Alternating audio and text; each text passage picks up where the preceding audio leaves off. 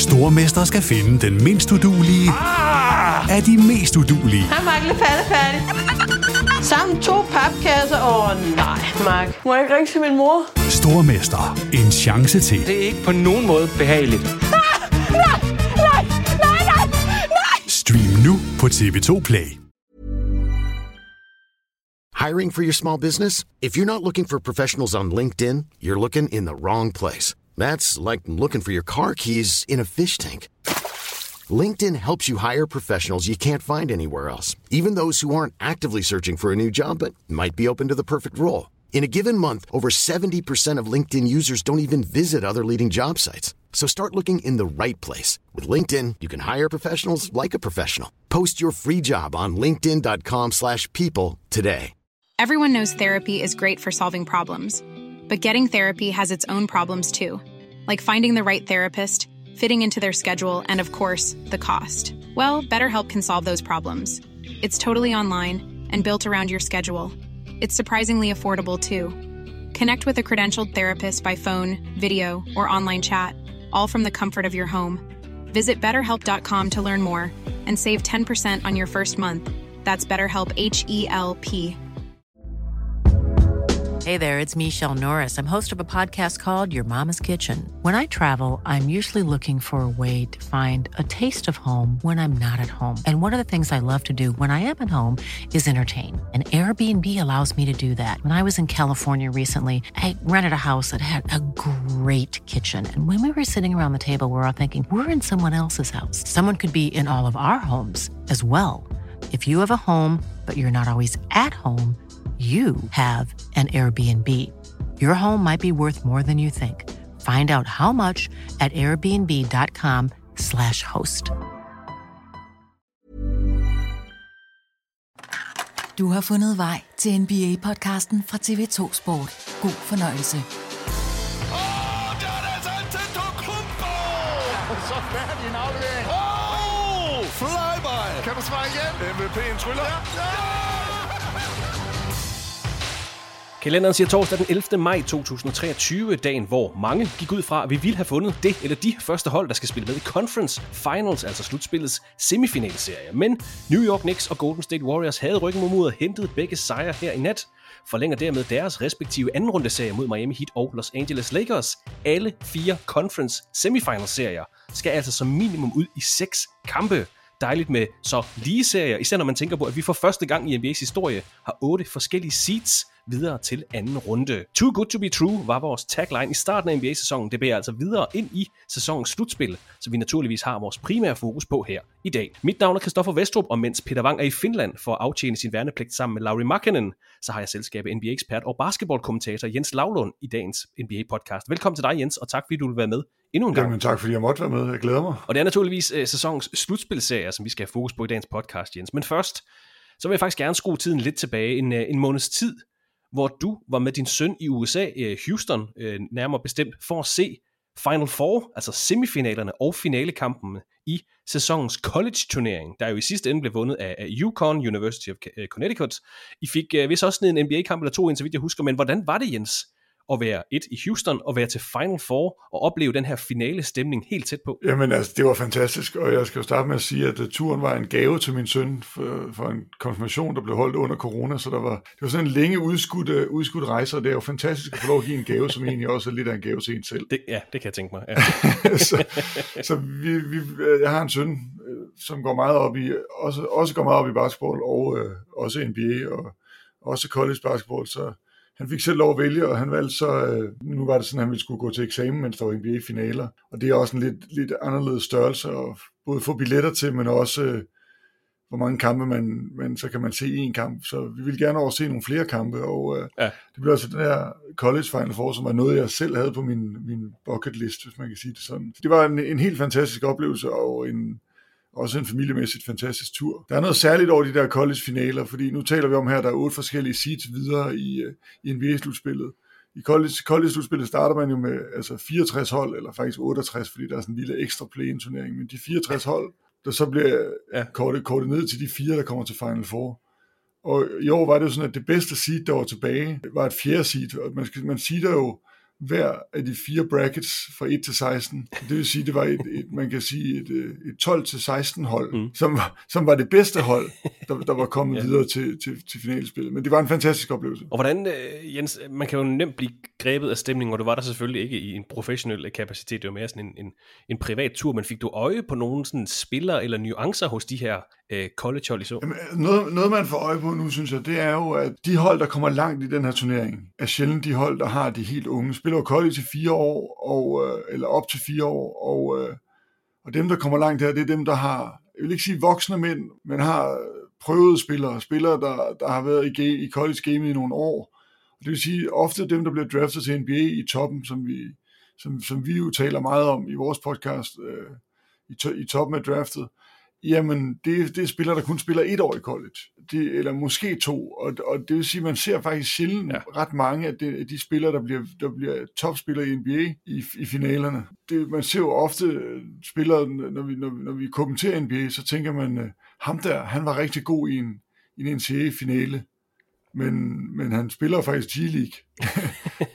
eller 12. mand på bænken, eller du der, er, ved. der er selvfølgelig undtagelser, selvfølgelig er der, der det, især hos dine New York Knicks for tiden, der har jo to tidligere Villanova øh, holdkammerater, der har gjort det rigtig fint, også er store stjerner i NBA, men, men, men ellers kan jeg godt følge dig i, at, at, at de der, de der ja, som jo er blevet, altså nu taler vi om Harder Brunson, som jo er ja. blevet store stjerner. Ja, præcis. Ja. De, de, er jo ikke, de er jo ikke højt draftede spillere, og, og det, er, det er jo bare tit sådan, at spillere, der har stor college-succes, de skal være i college i nogle år, og for, for at nå dertil, og det, det, det er sjældent, at det, at, at det med, at man kommer i finalen, når man er meget ung. Og når I nu var i, i, i Houston til alt det her Final Four og lidt NBA-kampe, det store spørgsmål er selvfølgelig, Jens, fik I købt en Albert Sengun trøje med hjem? Jeg vil sige, at vi var tæt på. Vi var tæt på. Vi var, i, vi var inde til Houston Rockets på Throwback Day. Ah, okay. så, så, så de spillede i San Diego, tror jeg. Og øh, min søn han stod længe og, og kiggede på de her trøjer, og gik som en Smith Junior trøje i stedet for en, øh, en Sengun trøje. Og det, øh, det var jo til stor ærgelse for mig, men fordi at øh, Sengun jo er fantastisk, og, og var fantastisk i den kamp, vi var inde og se, men øh, jeg, jeg, kunne ikke, jeg kunne ikke overtale ham. det var også en gave til ham, så han skal også selv... Ja, præcis, jeg tænkte, det, det var lidt. Men, men vi fik klemt en enkelt NBA-kamp ind med, lige præcis mellem de to. Øh, det er sådan, når man spiller college-slutspil, så spiller de om lørdagen, og så finalen om mandagen. Om søndagen, der var det så heldigt, at, at Lakers de var på besøg i Houston. Ah. Så vi fik set et, øh, et meget opportunistisk, meget ungt uh, Houston-hold med en helt fantastisk Shengun mod et Lakers-hold, der spillede vanvittigt godt. Altså, som var der, at de var jo på vej i, på den rejse, de er de stadig er på i slutspillet, mm. på det tune-up, som man kunne se, de var kommet for at spille, og det man i særklasse kunne se, det var jo, at uh, Anthony Davis var i form, og det var også det, vi har set i slutspillet, og det kom, vender vi tilbage til, men, men, men de var gode, og uh, hvis man ikke har set LeBron spille basket live, så, så, er det en, uh, så er det en ting, man bør gøre, hvis man er en stor fan, mens man stadig kan, fordi det er en, uh, det er en særlig oplevelse. Hvad mener du med det, Jens? Altså bare sådan jeg for, mener bare, at man kan godt se på, på tv, hvor stor han er. Man kan godt se, hvor hurtigt han kan løbe. Men man kan ikke rigtig forstå det, tror jeg, før man, før man, før man ser det live, hvor, hvor vanvittig han okay. er. Kombinationen, altså den atletiske kunden. Ja, ja. kombination af, og, og han, nu er han jo 38, og man tænker, at det burde stoppe, men det gør det jo ikke. Kombinationen af det der med, at når han tager en rebound, og de få gange, hvor han stadig bare sætter tempo ned ad banen, og tager den til ren sådan i sådan en coast-to-coast action, hvor man bare tænker, det er der jo ingen i verden, der kan dække op. Hvor han bliver ramt to-tre gange af spillere, der prøver at stoppe ham, eller prøver at stå i vejen, eller gøre et eller andet, de falder bare som små. Altså, han, han, han indser ikke engang, at der er forsvar, tror jeg. Det er den ene ting, og den anden ting, det er, når man ser Anthony Davis i virkeligheden, så han er jo også lidt større, end man tror. Ja. Og lidt mere fysisk, end man tror. Det er jo bare, når man sidder i sådan en NBA-hal, hvor alle spillerne er, undtagen Austin Reeves, ligner ligner altså, exception, altså exceptionelle atleter, så er der bare nogen, der er på den anden side af de andre. Ja. Og det er både Anthony Davis og LeBron James, og det er også derfor, at de, de er, hvor de er nu i slutspillet, og det er også derfor, at man taler om, at, at næsten uanset hvad Lakers har omkring dem, hvis bare de to er i form og kan spille, jamen så har de en chance for at, at gå meget langt. Og det ser vi i hvert fald lige nu, som du siger. Det må vi hellere øh, komme og, over til. Og, og så vil jeg sige, en sidste, en sidste ting omkring den her Houston-tur, det er, vi var jo inde og se de der college-finaler, Og de blev spillet på, på Houston Texans fodboldstadion. Nå, ja, ja okay. Med tag på. Så der var jo 74.000 tilskuere, eller 74.800 for at være helt eksakt. Og det betyder for det første, at man, ser utro, man sidder utrolig langt væk, medmindre man, sidder, man har købt meget dyre billetter. Men det andet er, det er, altså, det, det er mange mennesker til en indendørs event. Når man så kommer i The Toyota Center og skal se uh, Houston og ligger og spille med 18.000 tilskuere, så virker det lidt ligesom at gå ind i Åbyhallen. altså det virker sådan lidt halvtomt. Man tænker, det er da ikke en særlig stor hal det her, i forhold til, når man bare lige har været i det andet setup. Der kan da ikke være særlig meget larm her, i forhold til, når man lige har prøvet, prøvet det andet, hvor, det, hvor, hvor der er student sections og bands. Og ja. det, var, det, var en, det var en sjov oplevelse, fordi at, at jeg har set en del NBA-kampe, og hver gang man går ind i en NBA-hal, så tænker man, det her, det er med en stor hal. Ja. Så det var, det var bare en lille sidebemærkning, men, øh, men en sjov observation. Og uh, det, det var sjovt, det der college basket. Der var en enkelt eller to kampe, hvor vi fik, fik rykket os lidt tættere på banen, end vi originalt startede med at skulle være. Der var ikke helt samme kontrolregime, som der var i NBA-kampe. Og når man, når man så kommer tæt, tæt på banen, og der er, der er et, øh, et, et 40-mands hornorkester i hver ende, så, så er der altså fest og farve, vil jeg sige. Jeg, jeg tænker faktisk, der skal mere hornorkester i NBA, hvis du spørger Det kunne de godt lære noget af i og, og NBA. ja, præcis. Mere horn. Men godt at høre, Jens, I havde en god tur til, til Houston. Det var en lille, en lille afstikker fra det, som vi egentlig har gang i lige nu, de afgørende kampe af Conference Semifinals i NBA-slutspillet. Anden runde altså.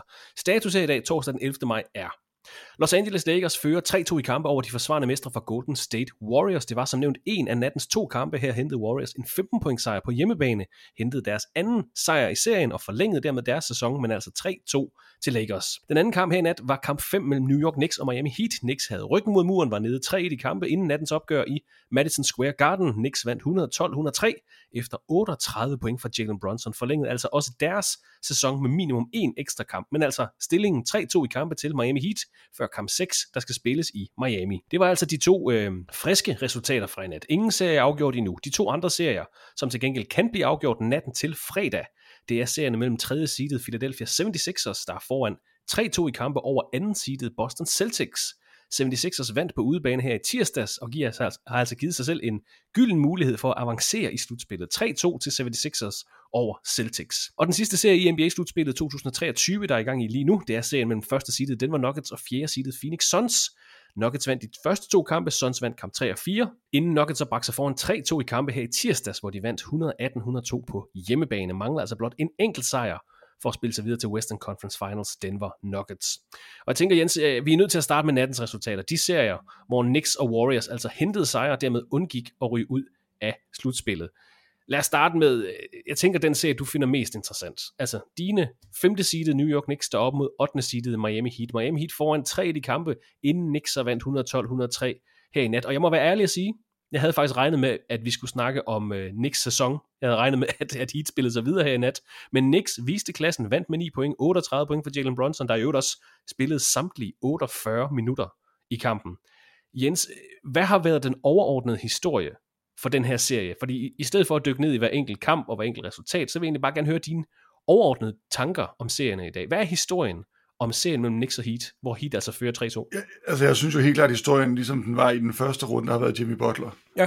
Øh, hvis man skal tage historien fra Miami. Det har været Jimmy Butler, og så har det været de mange forskellige spillere, der har trådt i karakterer rundt om ham i løbet af de forskellige kampe. Der, der har næsten været en Jimmy Butler og en Duncan Robinson kamp, en Jimmy Butler og en Max Struz kamp, en Jimmy Butler og Adebayo kamp. Så det er lidt, øh, han har lidt valgt sin, valgt sin Robin, som hvis han var Batman til hver kamp. Og jeg synes, der var tegn på i den her kamp i nat, at, øh, at Butler måske er ved at løbe en lille smule tør for benzin.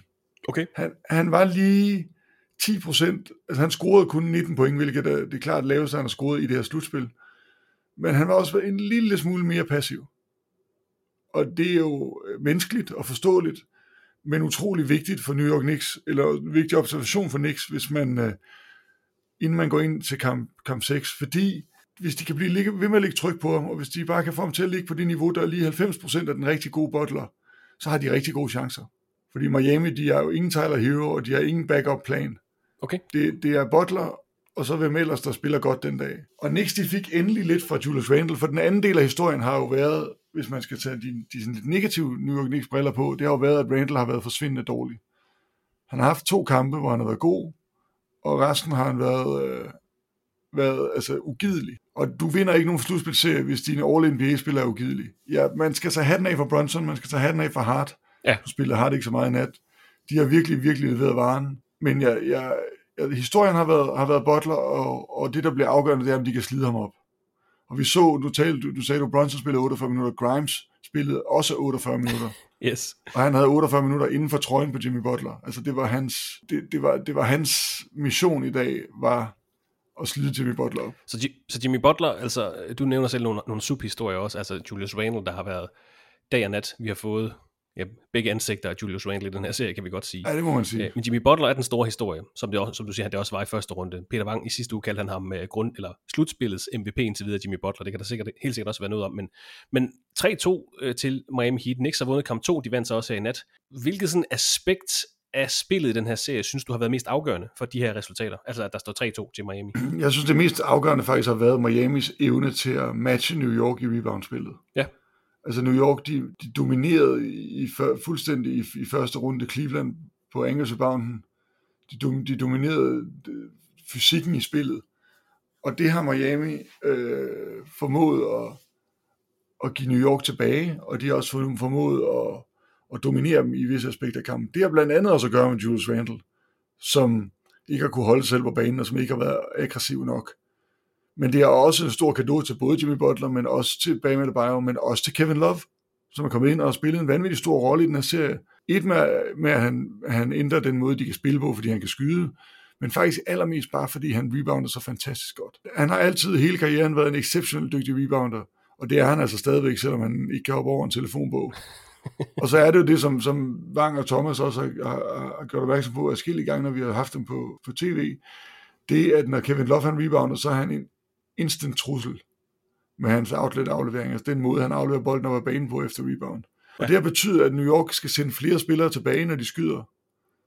Fordi når Love er derinde, så er der en chance for, at, at bolden bliver sendt den anden vej, og det betyder, at når du sender spillere tilbage, så kan de tage alle de tip, tip, tip-outs, som Robinson har, hvor han i virkeligheden ikke rebounder angrebsrebounder bolden, men han bare slår bolden ud. Den spiller, han slår bolden ud til, er måske løbet tilbage i banen. Og det betyder, at Miami har, har kunnet i hvert fald holde New York fra, fra den dominans, de har haft i, i, i Cleveland-serien. Og sådan noget angrebsrebound, man kan sige, det er et lille aspekt af spillet, det skaber ekstra chancer, men det skaber også noget, øh, noget dynamik og noget momentum i kampen. Fordi når du har spillet forsvar i 20 sekunder, så er det værste, du kan, du kan forestille det var at skulle spille forsvar i 14 mere. Og i Cleveland-serien var der jo rigtig mange possessions, hvor New York spillede angreb i først 20 sekunder, så 10 sekunder mere, og så 10 sekunder mere. en, god, en god pointe. Så gik der 40 sekunder, hvor alle Cleveland-spillerne skulle arbejde i forsvaret og ikke fik lov at røre bolden. Ja. Så, så, så det, jeg tror, det, det, er sådan, det afgørende element i, i, den, i den her serie har været, har været den her rebound-kamp, og Miami har indtil videre kunne holde New York stangen, men, øh, men som jeg siger, altså deres intensitet og deres energiniveau, det, det står og falder med, hvad Butler han, han viser dem, når han går forrest. Og, det lyder som om, du øjner en, en chance for New York stadigvæk. Ja, altså, altså Miami er favoritter, fordi de har en elimination kamp, og de har været gode på hjemmebane. Så, så, men jeg synes ikke efter, jeg synes Miamis, øh, hvad skal man sige, første og største punch-chance, det var i nat. Det er jo, det er jo sådan en, altså, sådan nogle playoff-serier her er tit ligesom sådan en olympisk bokse, bokseturnering, hvor at man bokser hver anden dag, og du håber bare, at ham, du skal bokse imod, han går otte runder, eller hvor mange man nu bokser, i, i den kamp, han skal have, før han skal møde dig, fordi så bliver han ekstra mør, ja. når, når, du, når han skal møde dig. Og det er jo, vi så det efter første runde, nogle af de hold, der får lov til at sidde, blandt andet Philadelphia, jamen de har måske lidt mere at skyde med. Og i den her serie, der er det bare, at jo længere serien bliver, når du, når, når du, har, så meget, når du har så meget lagt op på en spiller, som Miami har, Miami har i Butler, jamen så, og den måde Butler spiller på, som er altså benhårdt fysisk i begge ender hele tiden, jamen, jamen så, så jo længere serien bliver, jo, jo sværere bliver det for ham og øh, jo mere tipper, tipper serien til New York, der trods alt spiller på, selvom Brunson spiller mange minutter, så spiller de trods alt på lidt flere heste. Så øh, Miami er svag favorit, men jeg tror, hvis den går tilbage til kamp 7 i Madison Square Garden, så vinder Knicks. Men altså en serie, der er som minimum skal ud i seks kampe. Kamp 6 bliver spillet øh, natten til lørdag i Miami. 3-2 til Miami kan altså afgøre serien med en sejr her natten til lørdag. Det andet resultat, vi fik her i nat, øh, Jens, det var, at Golden State Warriors vandt 121-106 i kamp 5, havde altså også Øh, ryggen mod muren var nede 3-1 mod Los Angeles Lakers, vandt altså kamp 5, nu står det 3-2. En serie, der har svunget meget frem og tilbage, hvor det faktisk sådan, øh, har været svært at se, hvem der egentlig har overhånden. Der er ingen tvivl om, altså Lakers må sige har været bedst. De er også foran 3-2 i kampe. Jeg tror ikke, der er nogen tvivl om, at Lakers har været bedst. Men, men, men kampene har bare svunget så meget frem og tilbage. Den her serie, 6. seedet Golden State Warriors, 7. seedet Los Angeles Lakers. Hvad er det første, du tænker på, når vi snakker om Lakers mod Warriors i år? Igen, altså hvad er den store historie for dig i den her serie? Øh, kontrol af tempoet er for mig den, den store historie her, fordi jeg synes, der er mange, der har gjort det godt. Jeg synes, at Anthony Davis har vist, hvor vanvittig en forsvarsspiller han er. Men det her, det er virkelig en kamp, eller en serie, som, som du siger, den har svunget meget, og det, det, er fuldstændig, det er jeg fuldstændig enig med dig i. Og det, der har svunget meget, det er, hvem der har haft takstokken. Hvilket hold, der har dikteret, hvordan man spiller. Ja, præcis. En anden ting, man kan kigge på i den her serie, det er straffekastene. Lakers, de har vundet tre kampe. I de, I de kampe har de haft en gennemsnitlig straf, plus straffekast, hvad skal man sige, skud, der er de gennemsnitligt skudt cirka 20 straffekast mere end Warriors. Okay. det har jeg ikke lagt mærke til, det er alligevel rimelig vildt. Og de to kampe, de to kampe Warriors har vundet, der har, der har straffekaststatistikken været inden for plus minus uh, 3-4 stykker. Okay, ja, det er lidt interessant. Og altså den, den kamp, hvor der er flest, der havde Lakers skudt 24 straffe mere end Warriors. Og det er fordi, at Lakers, de vil gerne tæt på ringen. De vil gerne ned i tempo. Så ved jeg godt, de løber en gang imellem, når de får rebound, og Anthony Davis stikker af. Korrekt. Eller LeBron, han tager den coast to coast. Korrekt. Men som udgangspunkt, så vil de gerne ned i tempo. De vil gerne ind i feltet. De vil gerne tvinge Warriors, som er det hold i NBA, der fejler allermest. Og det er det hold i NBA, der kommer. Altså, det, det er ikke for at sige noget om dommerstandarden i de her kampe. Det er faktisk per design, og fordi Lakers er så dominerende ja. under kurven. Ja, ja, præcis. Og det er jo en sjov, altså man kunne, man kunne se det før serien gik i gang. Det hold, som giver flest straffekast væk, det er Golden State Warriors. Det hold, som er tredje dårligst i NBA til at komme på straffekastlinjen, det er Golden State Warriors. Ja. Så, så de kan jo godt se, hvor deres svaghed ligger. Og Lakers et af det top 3 hold i NBA i at komme på straffekastlinjen. Så de ved godt, hvis Golden State kan lade være med at fejle, og gøre det her til en kamp, hvor Lakers de får lov til at stå og skyde straffekast, kommer ned i tempo. Fordi en anden ting, der sker, når man skyder straffekast i sådan en kamp, det er, at man får lov til at stå og få vejret og tage den med ro. Og Lakers, de har to spillere, som virkelig har brug for at få vejret og tage den med ro i LeBron James og Anthony Davis. Fordi de to, de skal være på banen i rigtig, rigtig, rigtig mange minutter og tage rigtig mange, mange fysiske beslutninger, hvis Lakers skal vinde. Jo flere straffekast, jo, jo flere minutter kan du spille dem, jo længere tid holder de. Og jeg synes, man har, man har set i nogle af kampene, at Golden State, de har været med, de har trykket tempoet, og så har de lige taget foden af gassen en, et kort øjeblik, og så har Lakers kunne tage over og, og få kampen vendt til, til, en, til en kamp, hvor, hvor de ligesom kunne kontrollere tempoet. Altså, der er no way Lakers vinder, hvis det, det bliver en åben slagudveksling med Golden State på tre skud og fart op og ned ad banen. Ja, helt enig. Og, øh, og derfor så vi også i nat Draymond Green i første, han spillede en suveræn kamp, Draymond Green, men i første halvleg, et utal af gange, de får rebounden, han tager bolden, han trykker tempoet op ad banen. Det han gerne vil, det er at få bolden, komme ned midt i banen, komme ned til straffekastlinjen, trykke hele forsvaret ned under trepointslinjen, og så få de her skytter, der kommer løbende bag ham, til at skyde åbne skud.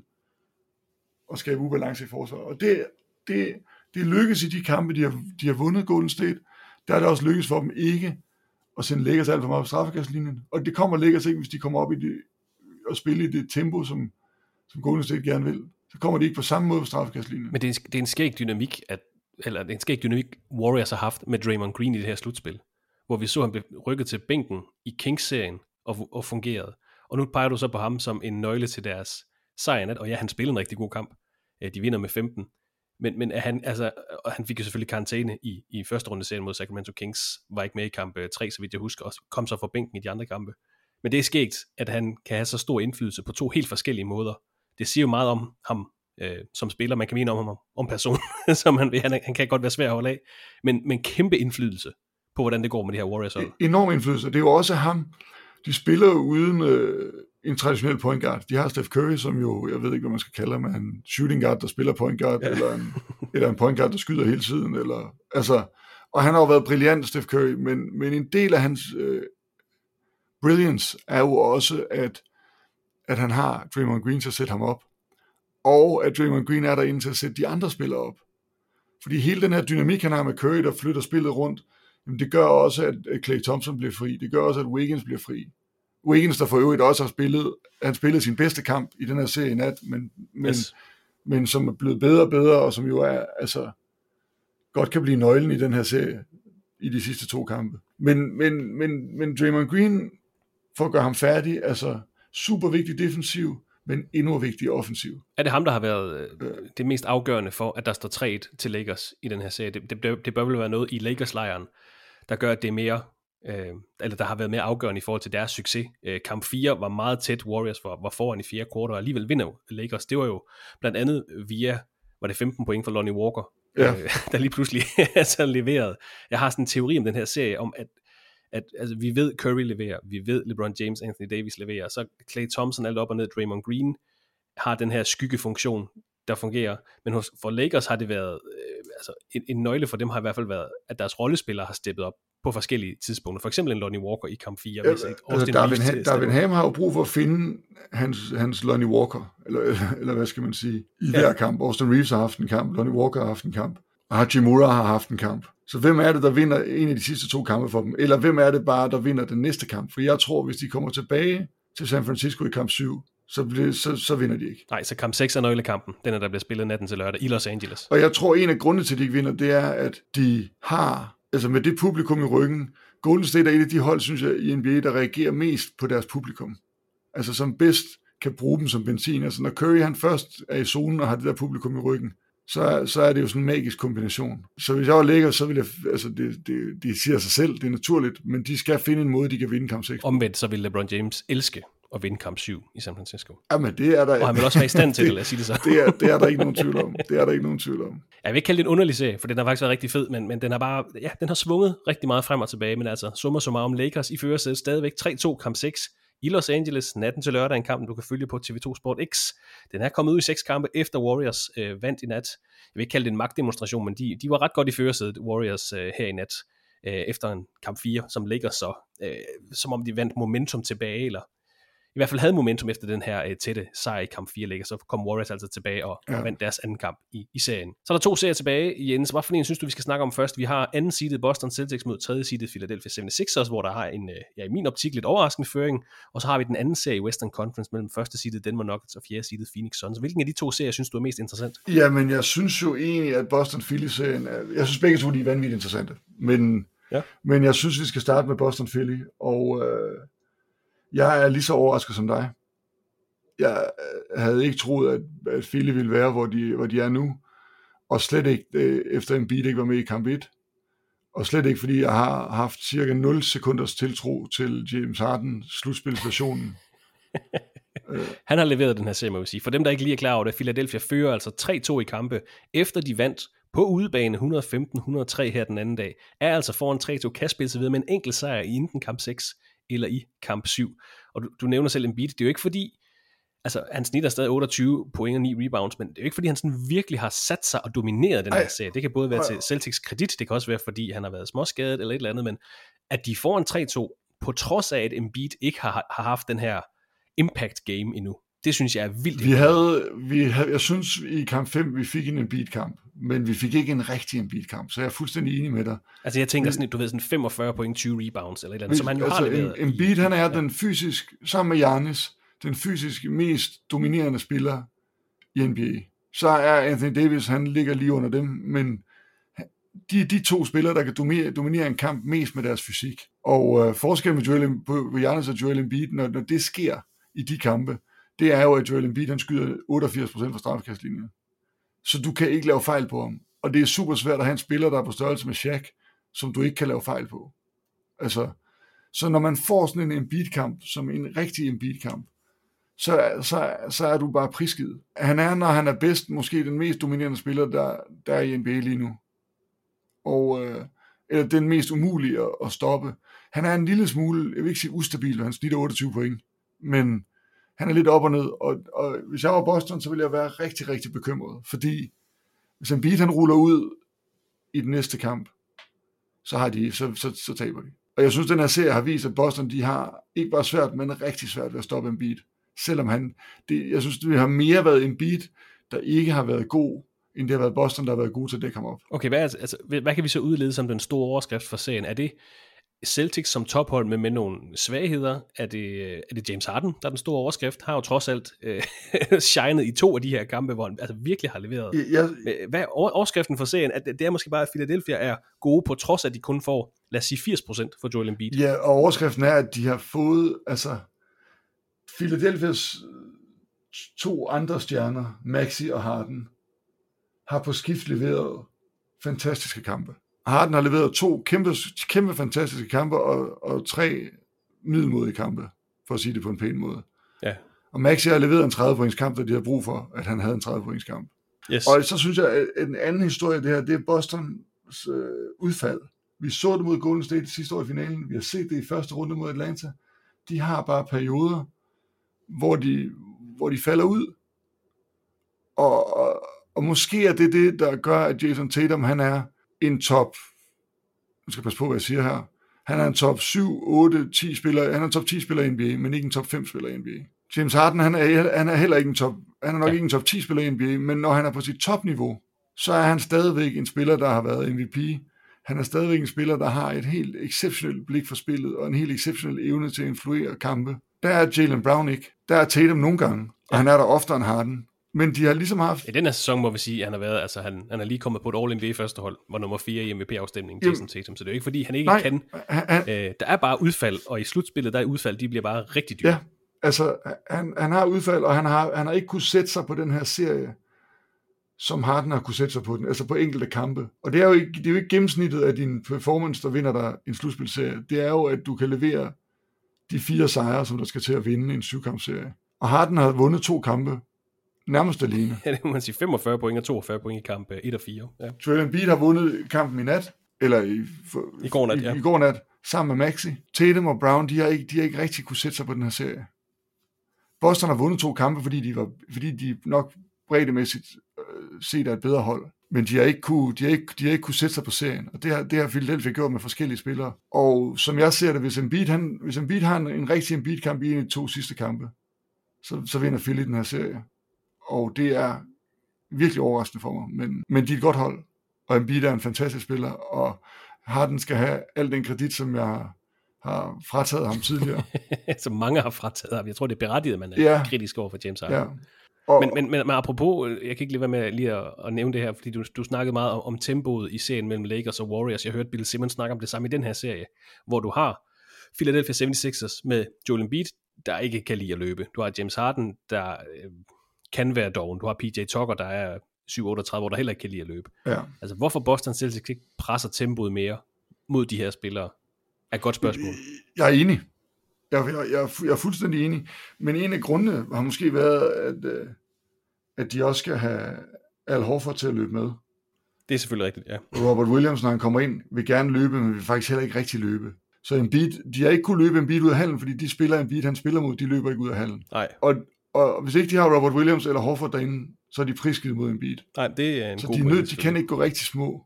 Altså, de kan ikke gå til en rigtig small ball lineup. Fordi at de, det kan godt være, at de vil straffe en beat nogle gange, men de vil blive ødelagt i den anden ende. Og så må man bare sige, det kan godt være, at han ikke kan lide at løbe en beat, men jeg synes, han har, han har forsøgt. Og øh, jeg synes, i den kamp, øh, de vandt øh, for, i forgårs nat, altså han mister bolden på en turnover, da der er to minutter tilbage.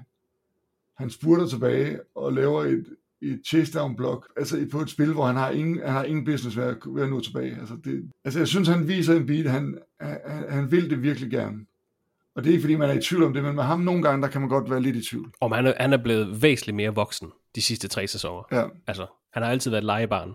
Øh, vi snakker også lidt om det i sidste øh, podcast, at han er jo et legebarn. Han er jo sådan en stor, øh, goofy øh, fyr, men han, der er sket noget. Selvfølgelig er han blevet, blevet ældre som menneske, øh, men, men han tager det mere og, og seriøst. vi havde det op i crunch time, øh, det her, ind, det her, den her indpiskerrolle, som PJ Tucker har. Altså, der er, der er særligt en se, se, hvad hedder det, sekvens fra sidste kamp, men der har været flere den her serie, hvor Tucker trækker en beat til side inde på banen, og så får han en skideball af en anden verden. En beat. Ja. For ikke at være aggressiv nok. Altså for ikke at være dominerende nok. For ikke at være Joel Embiid. Og jeg tror, det hjælper. Altså, Tucker er jo øh, en spiller, der er mange bliver udråbt til den her øh, dygtige forsvarsspiller og, og vigtige, øh, vigtige nøgle, altså rollespiller, nø- nøglerollespiller brik. Øh, og, og det har han været på, på flere hold. Men jeg tror faktisk, hans vigtigste funktion her, det er bare et at stå i hjørnet og ramme en, en, en sjælden træer, men den allervigtigste funktion, det er bare at holde en beat til ilden. Sæt tonen for holdet. Jamen det, vi har jo snakket om det stolpe op og stolpe ned. Altså Jimmy Butler, øh, da han spillede i Minnesota Timberwolves, kom de til slutspillet, havde en identitet. Altså, dem der, der kommer ind og sætter tonen, ved Jimmy Butler på et andet niveau end PJ Tucker. Jo, men, men, altså. men de findes jo, de der spillere. Altså, man skal jo ikke længere væk end Patrick Beverly. Som, Nej, Patrick Beverly, ja. Som jo havde der mange, og, og uh, mismatcher på nogen hold, men man må også bare sige, da han var i Minnesota, der var de bedre. Da han kom til Chicago i år, så blev de bedre. Altså, og det er ikke på grund af hans statistik output. Nej. Det er det der med at sætte tonen og være den øh, emotionelle ja. leder. Og der er, det, der, er det, der er Tucker en helt anden en helt anden type leder end Harden er, som jo ikke siger meget, og som også selv har store udfald. Og så synes jeg, en anden ting, man kan se på øh, i den her serie, det er, at Bostons bænk, udover, udover Brockton, har været stort set ikke eksisterende. Ja. Altså de point, de har fået, har været, når kampen har været afgjort. Så, så på en eller anden måde skal Boston også have deres bredde i spil, fordi som, som, som du påpegede, og som Bill Simmons jo også påpegede, Boston har en fordel i at kunne løbe bolden men de kan jo ikke løbe bolden, hvis ikke de kan skifte ud. For du kan ikke, du kan ikke holde til at løbe bolden i, i, i, i så højt et tempo i så, meget, i så lang tid. Boston har deres udfordringer. De er overraskende bagud, men de er også stadigvæk et rigtig, rigtig godt hold. Og nu taler vi om den her, hvis vi får en beatkamp. Altså, hvis Tatum og Brown, de, de, de klikker fælles, og de får bare en lille smule hjælp, så har Boston alle mulige chancer for også at få den her tilbage til Boston Garden. Men jeg synes bare, at Philadelphia har vist et klart højeste topniveau i den her serie. Og det må skræmme Boston en lille smule. Og det er på trods af, at, at Celtics jo hentede en, var det 34 point, de vandt med i kamp 2. Ja, ja. Men i de andre kampe, altså 76ers også, havde også overhånden i overtidskampen i kamp 4, øh, hvor Celtics også havde et, et defensivt udfald. Så jeg er meget enig i, at 76ers, altså de er selvfølgelig i førersædet foran 3-2, men topniveauet har også været højere hos dem. Ja. Kamp 6 øh, mellem Celtics og 76ers bliver spillet her i natten, natten til fredag. Det kan altså blive det afgørende opgør. En sejr til 76ers sender dem til Eastern Conference Finals for første gang siden 2001 og det vil altså sende sidste sæsons finalister fra Boston Celtics på sommerferie. Så mangler vi bare en, øh, en enkelt serie og snakke om Jens første seedet Denver Nuggets mod fjerde seedet Phoenix Suns. Der er naturligvis i, i Western Conference. Denver Nuggets øh, vandt de to første kampe, så vandt Suns kamp 3 og 4 selvfølgelig i Phoenix, inden Nuggets så vandt 118-102 her øh, i forgårs. De foran i kampe, det er klart, Nuggets har set øh, stærkest ud overordnet set, men det er Denver også, altså der har hentet de, de, de største sejre i den her serie, altså de mest dominerende sejre. De har set stærkest ud også i sejrene. Den største overskrift for den her serie mellem Nuggets og Suns, hvor Nuggets altså fører 3-2, Jens. Hvad synes du, det er? Jeg, jeg, jeg synes, den, den største overskrift har været, det har været stjernernes serie, det her. Ja. Og så vil jeg komme til at modsige mig selv en lille smule om lidt, men, men det har været stjernernes serie. Det har været, øh, det har været Booker og Durant på den ene side, uden nogen form for hjælp whatsoever. Og så har det været Nikola Jokic, som har spillet en af de flotteste playoffs her indtil nu, som jeg tror har været spillet ever. Er du vanvittig et højt niveau, han har? Altså, hvor er han bare god, hvor har han gjort det på mange måder, enten hvor han scorer, scorer over 50 alene, eller hvor han øh, afleverer øh, og sætter de andre op til, til, til overflod, eller hvor han dominerer rebound-spillet på en helt uhørt måde, eller altså, pick your poison. Han har domineret den her serie på, på alle tænkelige måder. Han har også sat uh, Sons ejer på plads, må vi sige. ja, både med, både, med, både, både med vold og med humor. Ja, de er blevet gode venner igen. Det var en, uh, ja. en enkel, eller en enlig svale, tror jeg det hedder. Men Booker Durant har været sindssygt gode. Sindssygt gode, men jeg synes også, de har ikke været tæt på at vinde i Danmark. Og de har været tæt på at tabe på hjemmebane. Og... Jamen, det er det, jeg mener med, altså, altså Nuggets vandt med 18 i kamp 1, de vandt med 10 i kamp 2, og så vandt de med 16 i kamp 5. Det er de tre hjemmebanekampe. De to kampe i Phoenix, 7 point sejr til Phoenix og 5 point sejr til Phoenix. Ja, og de der kampe i, i, Denver, de var jo ikke, de var jo ikke sådan, de var straffekast til sidst, der gjorde, at det blev 10 point. Nej. Det var, det var 15-20 øh, point, der blev til 10 point til sidst, da bænken kom Ja, præcis. Så jeg synes, at for mig er Denver klare, klare favoritter her. Og jeg ved godt, de skal til Phoenix i kamp 6. Booker Durant, de så slidte ud i, i kamp 5, og Denver, de har overskud. Og jeg synes faktisk, nu har vi talt om alle stjernerne. Vi har ikke talt om, om Murray nu, men han har været on and off, og når han er god, så er han ubeskrivelig god, og når han ikke er så god, så har Denver haft nogle andre, der var gode. Men jeg synes faktisk, den, den måske, ikke den vigtigste, for Jokic er selvfølgelig den vigtigste, men den, der har den spiller, som, man, som ingen taler om, men som har haft en kæmpe, kæmpe rolle i, i den her serie, det er Aaron Gordon. Og han, bliver, han er en af de vigtigste spillere for Denver, hvis de skal have en chance for at vinde mesterskab, hvilket jeg tror, de har rigtig gode chancer for. Aaron Gordon, okay. han, er den, han er den spiller, der fysisk kan matche Durant. Han, han, han ingen matcher Durant, men som bedst kan matche Durant. Han arbejder stenhårdt defensivt. Han snitter 13,8 point, 5 rebounds, 2 assist, og har bare været solid, solid, solid, og er en fænomenal, fænomenal fedt ved siden af Jokic. Og han gør, hvis man, hvis man ser sådan en Denver-kamp fra enden til anden, så skal man lægge mærke til, hvor meget han i virkeligheden gør, går den. Hvor mange screeninger han sætter, hvor meget han rebounder, hvor meget forsvarsansvar han tager, hvor mange possessions han bytter over på Booker. Og det kan godt være, at han bliver skruet på halvdelen af gangen, fordi alle bliver skruet på i Devin Booker. Han har, altså før den sidste kamp, havde han skudt 70 procent i slutspillet. altså det er jo åndssvagt. Men Aaron Gordon har været super, super vigtig, og skulle de nu gå videre, Denver, hvilket jeg tror, de gør, og skulle de komme til at møde Lakers, hvilket ville være en mulighed, så er han den bedste matchup, både mod LeBron og mod Anthony Davis. Han er en af de få spillere, fordi han er så atletisk og samtidig er så tung, der kan matche de her, de her spillere. Han er super, super vigtig for Denver. Nå, nok er en Gordon Love. Men, uh... Nej, det er fint. Altså det, det, min næste spørgsmål er også, hvad har været mest afgørende for resultatet? Hvis du siger, jamen stjernerne har leveret, det betyder to sejre til hvert hold, så kommer Nuggets med den her øh, dominerende sejr i kamp 5. Øh, det mest afgørende har så været de spillere, som Suns ikke har ved siden af superstjernerne, måske. Ja, Aaron Gordon, Bruce Brown. Bruce Brown var god i kamp 5, ja. Michael Porter. Altså, Denver har, de har så meget mere bredde. Og så er en lille bitte, bitte sjov ting er jo, at Christian Brown fra, fra Denver, han har spillet 15 minutter per kamp, hvilket er mere, end han nogensinde har spillet i NBA. Fordi han har fået lov til at løbe efter Devin Booker. Kvarter 20 minutter hver kamp. Han har scoret, han scorer nærmest ikke, snitter under et point per kamp, men har haft en, en rigtig fin rolle til at komme ind og spille det her 15-18 minutter og tage fire, fire rebounds og bare prøve at trække vejret ud af Booker. Og øh, han stopper ikke Booker, fordi der er ingen, der stopper Booker lige nu. Han har med også været god i slutspillet. Ja, men altså Booker. fuldstændig exceptionelt god. Altså man kan jo, altså dem, nu sagde Peter Wang, at det var, det var Butler, der var player of MVP. Altså det er jo, for mig er der, er der Butler, der er Jokic, der er Booker, og der er Anthony Davis. Og så kan man tage Curry, men han har været svingende i forhold til de fire. Det siger bare noget om, altså Booker har gjort Durant til, til 1B, eller hvad skal man sige. Altså, Durant er der, og kæmpe hatten af til Durant for, at han har accepteret, at det ikke er ham, der skal være den hele tiden. Og det har han faktisk været god til, også andre steder. Men Devin Booker, han har, han har taget takstokken.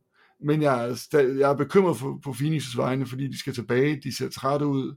De har godt nok hjemmebane, men de får nærmest ingenting for de andre. Nej, et stort fokuspunkt har været uh, det Andre Ayton, Andre Ayton. som uh, jo også har en stor mundfuld i forhold til at skulle forsvare mod Nikola Jokic, den, den dobbelte MVP. Det, det, det skal jeg siges, men har ikke formået at sætte sig på den her serie øh, på nogen som helst måde. Nej. Og det er deres tredje bedste spiller, og nu Chris Paul selvfølgelig har været skadet, det skal vi også nævne. Øh, meget tyder på, at han kan være tilbage til kamp 6. Men Chris Paul har heller ikke lignet øh, den Chris Paul, der fik holdet til finalerne for to år siden i år. Så om det gør en forskel i kamp 6, det vil jeg lade dig svare på, øh, Jens. Øh, Chris Paul tilbage, det er en Ayton, der måske kan vise lidt... Øh, Jamen, det... Altså, Suns har selvfølgelig en chance. De har to af de bedste scorer i NBA, i Durant og Booker. Selvfølgelig har de en chance, de har hjemmebanen. Men øh, de skal have mere end bare for de to. Det skal de, og, og Paul han er selvfølgelig et plus, fordi han er, han er, fordi han er Chris Paul og kan tage beslutninger og, og er god til at sætte de andre op. Men, men de, de har jo ikke vundet de kampe, hvor han har været med. Altså, altså jeg, det, det, det, det, er et bedre, det er et bedre Phoenix-hold, når han er der. Okay. Men, men han er ikke udslagsgivende. Altså, og særligt, hvis han ikke er 100%. Nej, det vil han øh, nok ikke være. Det, øh, det sjette opgør ja. i den her serie bliver spillet i nat i Phoenix, Arizona. Det er en kamp, du kan se på TV2 Sport X fra klokken 4. 0-0. En sejr til Denver sender dem videre til Western Conference Finals. Det vil være deres anden optræden i Western Conference Finals på fire sæsoner. En sejr til Suns bringer den her serie ud i et afgørende syvende opgør, der i så fald skal spilles på søndag. Øh, al den her snak, Jens, de her to kampe, vi havde nat, hvor vi, vi kunne have fået Miami Heat videre som 8. seed, vi kunne have fået Los Angeles Lakers videre som et 7. seed. Øh, en lille note, jeg har skrevet ned, som kan være relevant for snakken i resten af slutspillet. Vi har aldrig set et hold seedet lavere end nummer 6 vinde NBA-mesterskabet. Det er sket en gang, 1995 Houston Rockets, altså den eneste gang, at et øh, 6. seed har vundet NBA-mesterskabet. Blot to gange i historien har vi fået en mester uden for en af de tre øverste pladser i enten Eastern eller Western Conference. Altså blot to gange i historien har vi fået en mester fra et seed, der har været lavere end tredje seedet. Og det har altså været fjerde seed og et sjette seed. Aldrig nogensinde lavere, og blot to gange fjerde og sjette seed. Det kan altså meget nemt komme i spil øh, i år, hvor vi altså har et potent syvende seed i Los Angeles Lakers, et øh, øh rutineret 8. seed, der dog spiller lidt på dampene nu i Miami Heat. De kunne have gået videre i nat, så har vi snakket meget mere om det her, fordi så var de altså i Conference Finals. Men det er, det er bemærkelsesværdigt. Du har selv øh, skabt det saying, at man, du vinder ikke mesterskabet fra, fra play-in-turneringen. Det er jo ikke helt urealistisk. nej, nej, men det, kan man sige. det- Vi skal jo se det, altså du siger, at den var nok at tage gode chancer for at spille sig i Conference Finals, og der vil de have gode chancer mod både Golden State og, og Los Angeles. Det er ikke for at sige noget som helst endnu. Det er bare ved at holde øje med. Ja, men jeg er da, jeg har er da aldrig enig. fået en mester Og uden for top 6. Jeg er da nervøs, jeg er da nervøs for mit... Uh, jeg vil sige, Lakers er dem, der gør mig mest nervøse. Jeg, jeg, jeg kan simpelthen ikke, jeg kan næsten ikke se en verden, hvor Miami de kan, de, de kan gå, i, gå i finalen og vinde. Okay. Det vil være, det vil være abs- absurd teater, synes jeg næsten. Men, og det er bare fordi, altså, altså nu er det, bliver det seks kampe minimum i den her serie. Og jeg, kan bare ikke se en verden, hvor Butler han ikke løber tør for benzin på et eller andet tidspunkt. Ikke mental benzin, men bare fysisk. Nej. Så det er syvende side Lakers, Og- vi skal sætte vores lid til, hvis vi vil have... Ja, det, Ja, et lidt hvis, man er, hvis, man er play, hvis man er play-in fan, eller bare, det, vil jeg, det er jeg uenig. Jeg synes, det er et fint format. Men hvis man er fan af play-in hold, som, som, som projekt, så, så skal man sætte sin, sin lid til Lakers, tror jeg. Jens, nu har lige uh, gennemgået de her fire anden serier. Jeg tillader mig lige at tage et lytterspørgsmål ved, uh, øh, som vi har fået fra Lennart Jensen. Han skriver og spørger, hvad tænker I om de tilbageværende hold i slutspillet? Kan man sætte nogle sammenligninger op? Og Lennart kommer selv med nogle eksempler. Uh, han understreger, at de er måske en smule sat på spidsen, en smule karikeret, som man selv kalder det. Men, men han skriver for eksempel, Lakers og Knicks er meget stationære, ballhandler fører bolden frem for en screening og spiller derfra, men uden meget bevægelighed fra wings osv. Succesen er baseret på individuelle præstationer og et effektivt forsvar. Han kommer også med eksempler på øh, 76ers og Nuggets, er drevet af spil gennem deres center, dog med en point guard, der kan brænde af at score, samt skytter, der bevæger sig fri. Så han prøver altså sådan at sammenligne de her otte hold, der er tilbage i, i, i slutspillet. Det er en super sjov øh, sammenligningsleg. Tak for inputtet, Lennart. Øh, men Jens, øh, hvis vi tager de her otte hold, der er tilbage, kan man lave de her sammenligninger mellem nogle af dem? Er der nogle af dem, du synes, der minder mere om hinanden, eller, eller kan man overhovedet lave de her sammenligninger? Altså, jeg synes jo, at øh, jeg synes bedre, at man kan sammenligne Nuggets med, med Warriors. Okay. Fordi at de har den her, øh, de har den her, altså Draymond Green og Jokic spiller mere den samme rolle på banen end, som facilitator, end, end, end Jokic og, og øh, hvad hedder han, øh, Embiid. Embiid gør. Der er ikke så meget forsvar fra Jokic i forhold til Draymond Green, men, men som facilitator kan jeg godt se det. Nej, nej, præcis, og så er han bedre til at score, men, men den måde, de, de, de tager bolden, driver bolden frem af banen, hvor jeg synes faktisk, at Philadelphia, de spiller lidt, når de spiller med Harden som, som dominerende spiller, så spiller de meget ligesom New York Knicks. Altså, stationært pick and roll, så ved jeg godt, at Embiid er der, og Knicks har ingen spillere som Embiid, men det er meget langsomt stationært pick and roll, hvor jeg synes, at Denver, de vil løbe meget mere, end Philadelphia vil løbe, øh, hvis man skal sammenligne. Altså, der er, meget, der er sådan en tempolighed. Ja, præcis. Ja. Men man kan jo man kan godt drage nogle paralleller. Men Miami er også et hold, som, som er drevet meget af Jimmy Butler, men som er et hold, der, der, der lidt ligesom Boston gerne vil i feltet og aflevere bolden ud, i feltet og aflevere bolden ud. Der, er- der er mange forskellige måder at sammenligne på. Man, man kan godt gøre det, men, men Ja, okay. det bliver- Så der er mange måder at sammenligne på. Øh, Lennart, jeg synes, man kan se, ligesom Lennart siger, man kan se nogle stilarter på nogle hold, der gerne vil op i tempo, og man kan se nogle stilarter på nogle hold, der gerne vil ned i tempo. Og så er der nogle af holdene, som mestrer begge dele. Ja, okay. Øh, Lennart han har meget fokus på, øh, sådan, hvordan, de, øh, hvordan man scorer point. Han skriver også, Warriors Heat har en række spillere, der meget gerne vil skyde, men hvor playoff bærer præg af en superstjerne, der skal levere et voldsomt høj kvalitet for at holdet kan lykkes. Øh, jeg er ikke helt sikker på, at jeg er enig i den. Jeg synes, Warriors har lidt mere at byde ind på, men selvfølgelig er man afhængig af Steph Curry, ligesom Miami Heat er afhængig af Jimmy Butler. ja.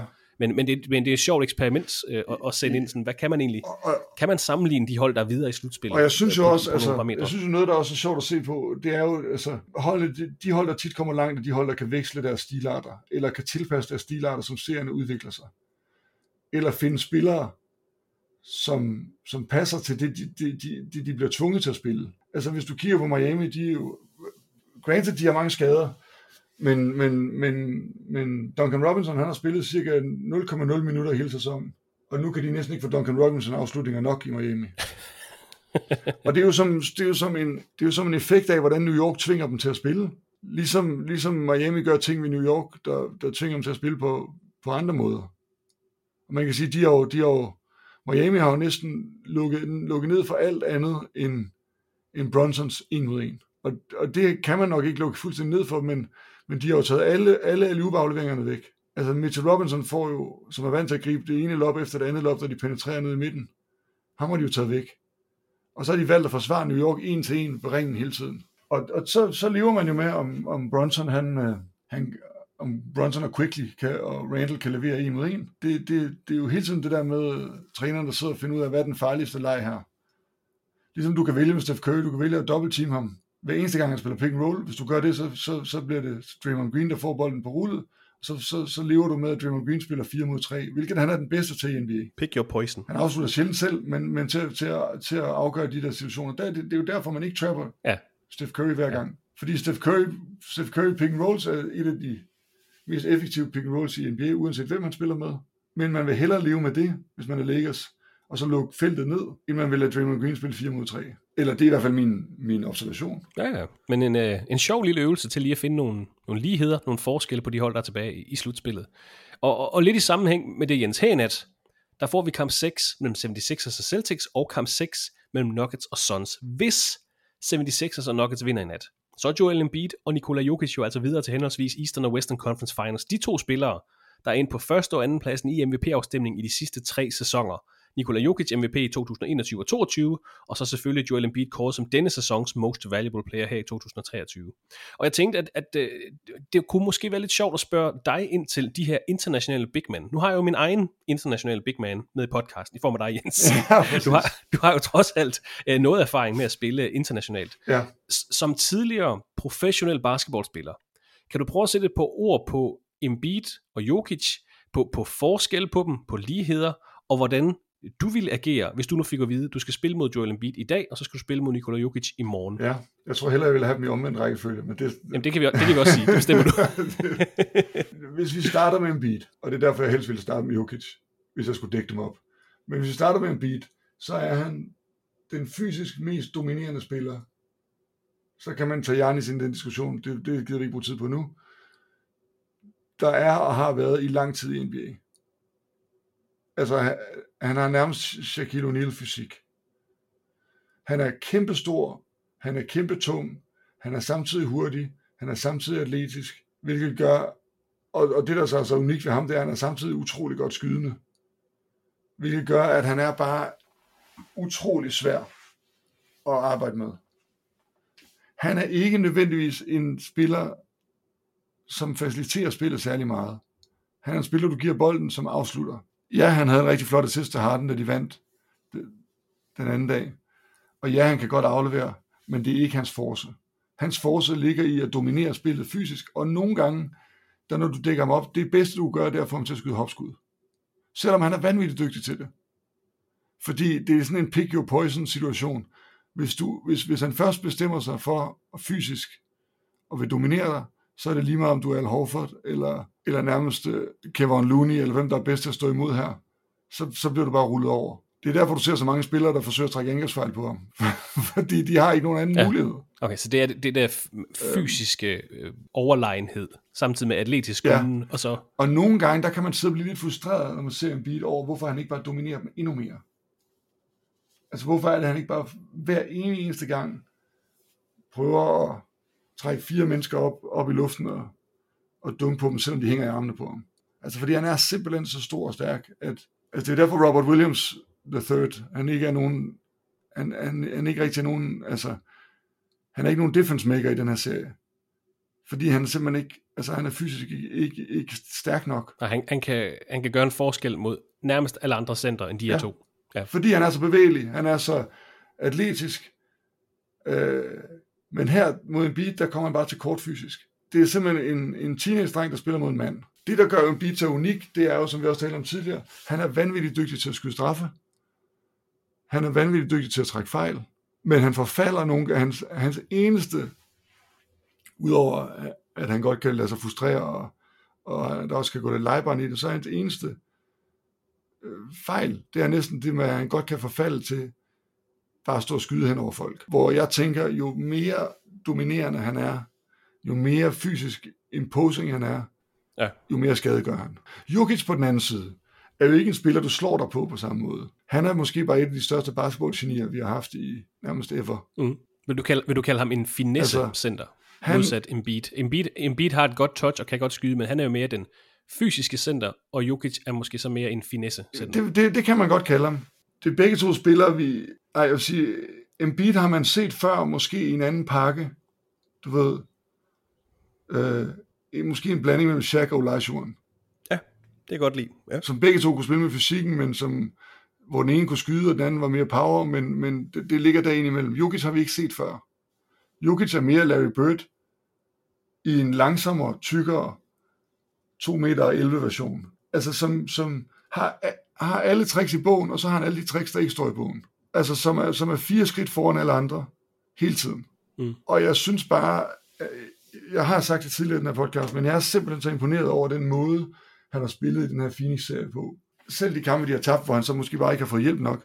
Fordi han har, han har, han har, han har bare vist, hvor stor en kameleon han er, i forhold til, at han ændrer sig. Lige meget hvad, det er, lige meget hvad Phoenix har smidt efter ham, så har han løst det næsten før de har, før de har kommet med det. Ja, han så brænder han skud en gang imellem, men det gør vanvittigt høje procenter, ja. vanvittigt mange point, vanvittigt mange assist, vanvittigt mange rebounds, i forskellige størrelsesordner i de forskellige kampe. Og, og da du sagde, at du hellere ville møde Jokic først, var det fordi, man slår sig mere på en bil? Det er fordi, så vil jeg ikke have nogen kræfter tilbage, når jeg skulle møde, når jeg skulle møde en bil. Men hvis du stod over for Nikola Jokic, øh, Jens, og du, ved, du vidste, at han kan, men han kan afslutte selv, han kan også godt møve sig ind, han er en exceptionel, måske den bedste afleverende big man, en af de bedste afleverende spillere i NBA's historie. Ja. Ja, hvad gør man? Jamen, ja, men det er jo det, det, er jo det, det er jo... Hvad, hvad, hvad, hvad, hvad, hvad er dit mindset som forsvarsspiller på ham? Min mindset er for det første at sørge for, at det bliver så svært som, som muligt at få ham at få bolden. Og han får bolden så langt ud på banen som muligt. Så, så er mit mindset at blive, blive foran ham til alle, på alle tidspunkter. Altså blive mellem ham og kurven på alle tidspunkter, og lade være med at prøve at pille bolden fra ham, fordi det, det kommer du ikke til. Men, men udfordringen er jo bare, at selvom det går så langsomt, som det gør, og det går langsomt, så har han jo gentagende gange bakket folk ned fra, fra trepointslinjen til midt i feltet. Og der er ikke nogen, der tør hjælpe, for så snart de hjælper, så har han læst spillet, før de, altså, før, før de gør det. Ja, der er et enkelt eksempel i, i en af firingskampene, hvor Chris Paul piller bolden fra ham, hvor han kommer bagfra, og han ikke ser ham. Men stort set altid, så ser Jokic, hvad der sker, før, før det sker. Og det er det, der gør ham så vanvittigt svær. Altså, men vi taler også om spillere, med de to spillere, som du kan ikke lukke dem ned, du kan begrænse dem. Ja, ja vi snakker ikke om at stoppe dem, vi snakker nemlig om at begrænse. Ja. og Embiid, der er det klart, jo længere ud på banen du kan få dem til at gribe bolden, jo bedre form er du. Jo, jo, jo, jo længere du kan spille frem, og jo mere du kan få dem til at skyde hen over dig, jo bedre form er du i løbet af kampen. Med Jokic, der er det lidt noget andet. Men, men en ting, der er sikkert, det er, at man skal ikke hoppe. Nej, så spiller, spiller du ikke ret mange minutter mod ham, tror jeg. så du er nødt til at skubbe og blive stående. så, Altså jeg tror jo, Jokic han ville have allersværest ved at spille mod en rigtig langsom, stor, tyk spiller. Altså Aiden er jo guf for ham, fordi at han bare, kan, hvis, det ikke, der, hvis det ikke noget hjælp, så kan han bare skubbe ham, bare komme ned, så han står 10 cm under ringen, og så kan han lægge bolden op for en halv meters afstand.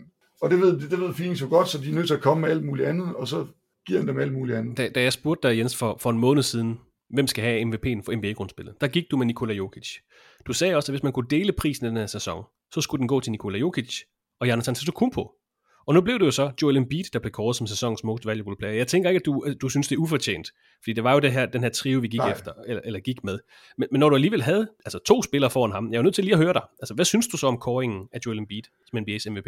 Jeg synes jo, det er okay, og jeg synes jo også, at, at, at, at det er jo nok mere set over en længere tidsperiode. At Jokic har ikke været så meget bedre end Embiid, at han skal vinde tre MVP's i træk. Nej fordi det har været tæt i, i, i de sidste tre sæsoner. Så hvis ikke Jokic havde vundet de sidste år, så tror du, han havde vundet i år? Det tror jeg. Ja, okay. Men øh, det er bare tre spillere, der har været på så exceptionelt højt niveau. Mm. Altså, der har jo nærmest aldrig været flere gode spillere i NBA, end der er nu. Og de tre spillere har bare været på en helt anden hylde end de andre spillere, hvis man ser over en hel sæson.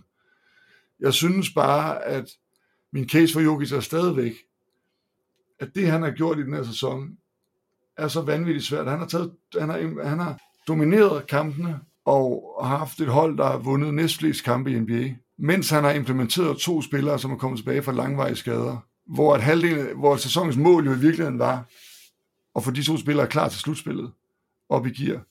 Og samtidig så skal du vinde ja, kampe. Og så, så vinder de Western Conference. Ja, præcis.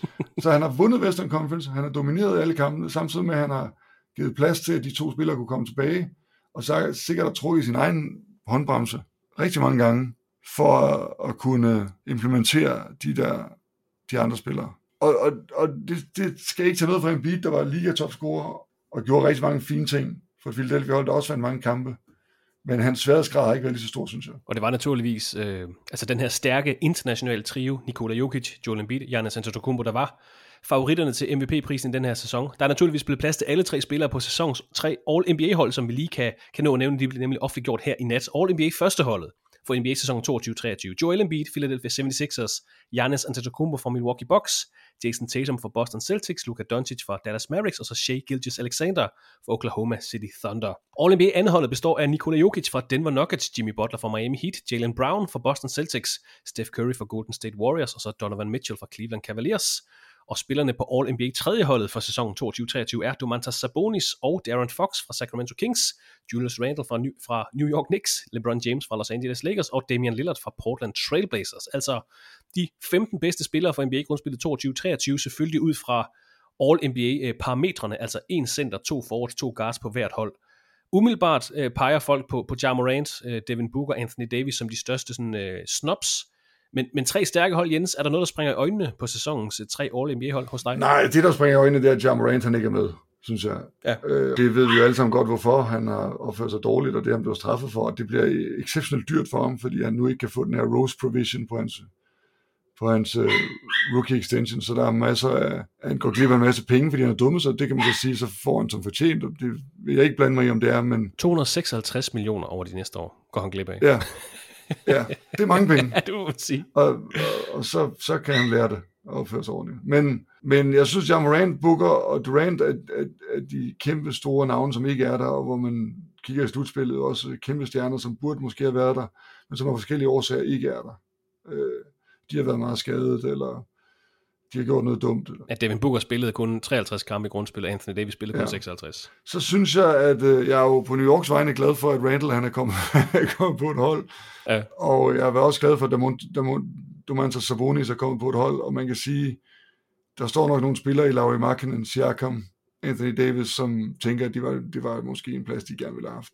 Og så hvis jeg skal nævne en anden, som ikke er der, som jo jeg ikke ved, hvordan jeg skal putte ind, men så skal Anthony Edwards, han skal nok også nævnes, har spillet en vanvittig flot sæson. Men, øh, men ellers er det jo, de, de er jo de gode spillere, og, og jeg ved ikke, om man skal, nu holder man fast i de her positioner, der gør, at Jokic han kommer på All-NBA second team, hvilket jo Ja, men det er jo, det er jo så sidste år, bizarrt. at der er låste men, positioner til All-NBA-holdene. Så til næste år, der kan der sagtens være tre center og to guards ja. på første hold. Der kan også være fem guards, for den sags skyld. Ja.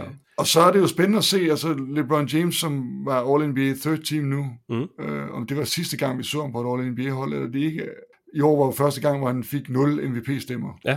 Og det er jo ikke, fordi han er, han er, han er jo på alle måder en god spiller, det har vi set nu, men det ser vi nu i slutspillet. Men og, og, og har spillet jo en, en, altså man kan næsten ikke forestille sig, hvordan en 38-årig skal spille en sæson, som den han lige har spillet. Dermed er det også endnu sværere at forestille sig, hvordan en 39-årig skal kunne spille en sæson, han skal spille næste år. Men, han sætter nye standarder hver eneste sæson. Præcis, præcis. han spiller, altså hvordan man kan spille som, ja. som en, en spiller i slut Men det bliver sjovt at se, om, om han får et All-NBA-hold, eller en All-NBA, altså det kommer også helt an på, hvordan han spiller næste år, men, men hvor det bliver mere af navn end af, Ja, ej, det er mere All-Star hold, man kommer med af navn. All NBA, ja. det plejer at være rimelig, uh, ja. rimelig strengt, kan man sige. Det var første gang, at uh, Shea Gildes Alexander kom på et All-NBA-hold. Han kom så ind på, på første holdet. Også første All-NBA-udnævnelser til Jalen Brown, Donovan Mitchell, og de to Sacramento Kings-spillere, Darren Fox og Domantas Sabonis. Det var jo også første gang, at Joel Embiid kom på første hold, har jo været uh, henvist til andet hold de sidste to sæsoner, hvor Nikola Jokic har sat sig på den her centerposition. Og som nævnt, det er altså sidste år, at der er låste positioner til All-NBA-holdene. Der var ingen spillere, man kan sige, der missede All-NBA-kottet på grund af position i den her sæson. Spilleren med færreste All-NBA-stemmer, det var LeBron James med 81 point. Den nærmeste spiller pointmæssigt derefter var Anthony Davis med 65 point. Så det spillede altså ikke ind positioner okay. i forhold til, til, til snobs. Uh, det var bare en lille uh, ting, der var værd at, at bemærke. Og så, og så vil jeg sige i forhold til Shea Gilles Alexander, hvor er det fedt. Ja, det er altså, en vild historie. Hvor er det fedt. Jeg, jeg, jeg var der ikke før i år, men jeg har været kæmpe Shea Gilles Alexander-fan, og synes, den sæson, han har spillet, har været altså, virkelig, virkelig, virkelig fornemt. Og det er bare en spiller, jeg synes, man virkelig man kan se frem til. Og hvis man er Oklahoma City, så skal man være lykkelig. Altså, for at man har ham. Han er en speciel spiller, og en spiller, der kan tage dig rigtig, rigtig langt. Også i slutspillet. Og her i ugen, der er sæsonens to All-Defensive og All-Rookie-hold også blevet offentliggjort. Du kan klikke ind på vores Facebook- eller Instagram-profil for at få overblikket over de spillere, der altså kom på de respektive mandskaber. Og det er en god idé at holde øje med vores feeds øh, på vores sociale medier i de næste dage, hvor vi altså bliver klogere på, hvad vi sender og hvornår.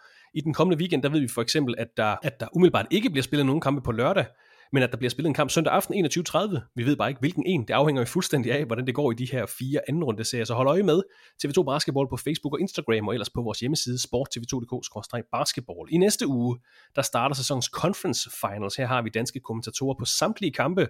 Igen, vi ved ikke, hvem der spiller med i dem, men vi skal nok opdatere og informere om, når vi ved mere. Og det er også noget, du skal, selvfølgelig skal være med til at dække, Jens. Så jeg vil bare sige rigtig god fornøjelse med at dække øh, Western Conference Finals Studios med sammen med Jakob Putz på den serie. Og så vil jeg sige øh, tak for din tid i dag. God fornøjelse med de sidste kampe, måske den sidste kamp med New York Knicks i den her sæson. Nu må vi se. Øh, du, du siger, at de stadig har en god chance. Tak for din tid i dag, og god fornøjelse med resten af sæsonen. Jamen tak, fordi jeg måtte være med. Det var en fornøjelse. Og tak til dig, der lyttede med her i NBA-podcasten fra TV2 Sport. Vi håber, at det var værd at lytte til. Og vi finder os igen i næste uge.